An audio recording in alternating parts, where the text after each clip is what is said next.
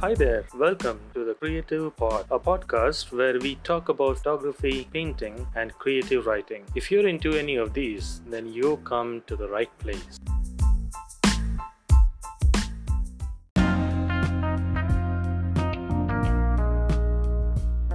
Today we are going to be talking about composition. Composition means the way you compose your image. Where do you place the subject? How do you make your subject pop out? That is what composition is all about. A quick search on Google for the definition of the word composition says the nature of something's ingredients or constituents, the way in which a whole or mixture is made up. We are going to be specifically talking about the rule of thirds. Now think of an image. What is an image made up of? Well, very broadly speaking, you can say there is a background and there's a foreground. Now, your subject, the area of interest in your image, if you're shooting a portrait, you're taking the picture of a model. Now, that model is a subject. Now, that model could be standing in the foreground or background together, are what we can call a composition of the image. So now the question is we have the components of the image. How do we put them together so that they look interesting? Well, that's where the rule of thirds comes in. Essentially, it's all about dividing your frame into a grid. Now, that grid looks a lot like your tic tac toe. Basically, it has got two lines going horizontal and those lines are parallel. And then you have two lines going vertical the vertical lines being parallel to each other as well. These horizontal and vertical lines will intersect each other at four distinct points. And now you would have your frame divided into multiple little sections. Now what's important is where you place the subject in relation to those intersecting points. To visualize this better is to actually draw a tic-tac-toe grid on a piece of paper. Now, the points where the lines intersect, make those points a little bolder so that you can see it clearly. Those points are important. Place a subject at those particular points. Now, let's imagine a scenario. You're taking the picture of a coffee cup. What are you going to do? You're going to take that cup, keep it on, on some table or on a stool or something, and then you take a picture.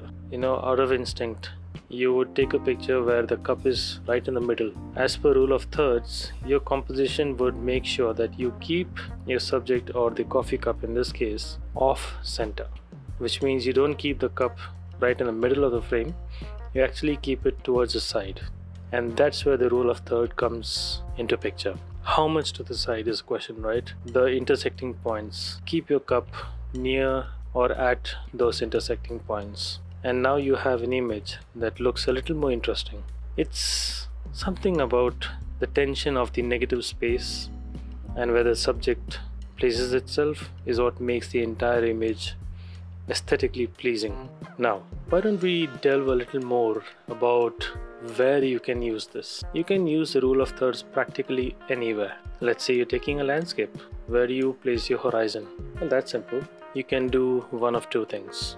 Instead of having the horizon cutting horizontally across your frame, you can either have the horizon at the upper section of the rule of thirds, the horizontal line, the top one. You can actually align it to that, or you can align it to the lower horizontal line.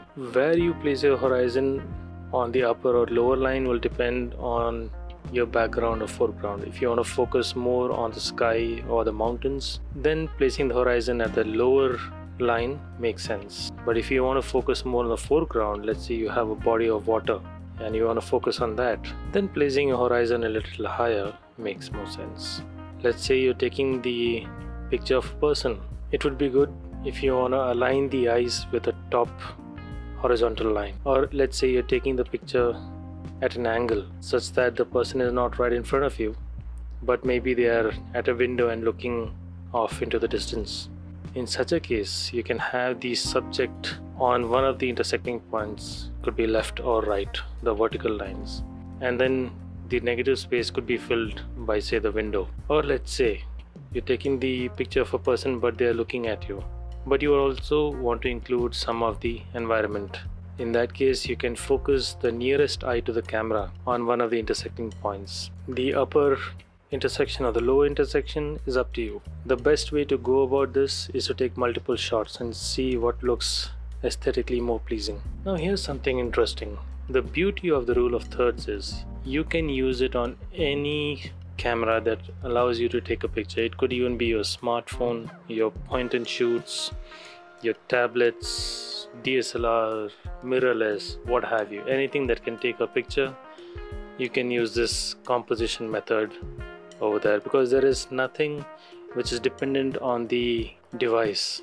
It's only a matter of where you place the subject, how you compose your image. That's the beauty of this simple little rule that surprisingly a lot of people either are not aware of or they just don't follow because we are too busy taking in the moment and then capturing it. Just imagine we, if we actually gave a thought to compose the image properly and then take a picture, our images would look awesome just by a simple little step of keeping things off center.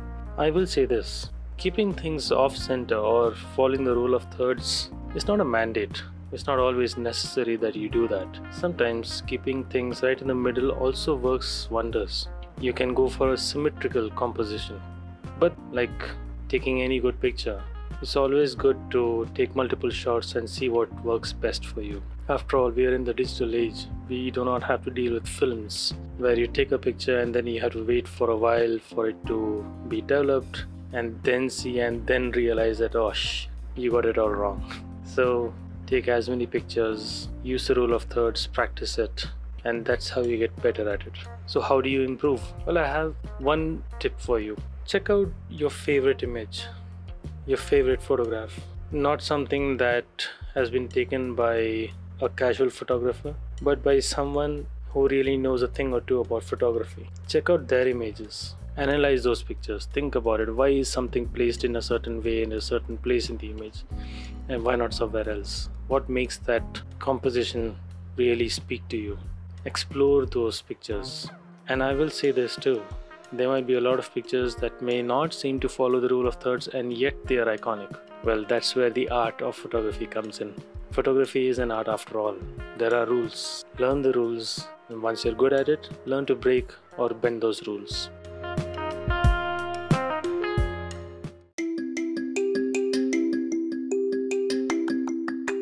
Now, here's an activity for you. Remember the example of the coffee cup? Well, why don't you go ahead and take that shot. Take multiple shots. Take a symmetrical shot if you want.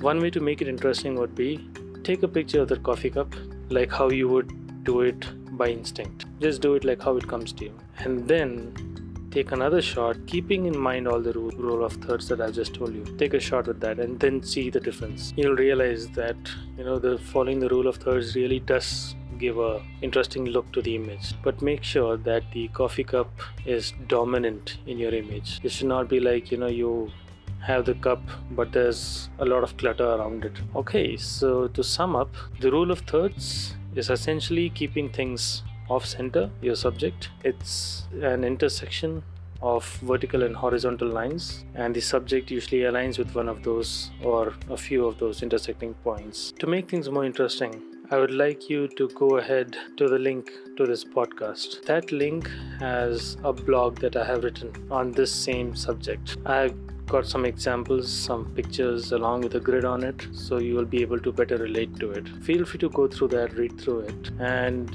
if you feel you want to interact with me or post the images that you have taken, I have a link to the Facebook page where you can go and post your images and we can interact through that page. So I would encourage you to go ahead and give it a shot and get better at photography if you're really into that. Because photography is done by people who are trying to understand or are interested in the art of photography, while snapshots are for anyone who's just interested in taking snapshots and nothing more. So make every image count, make every image distinctly yours.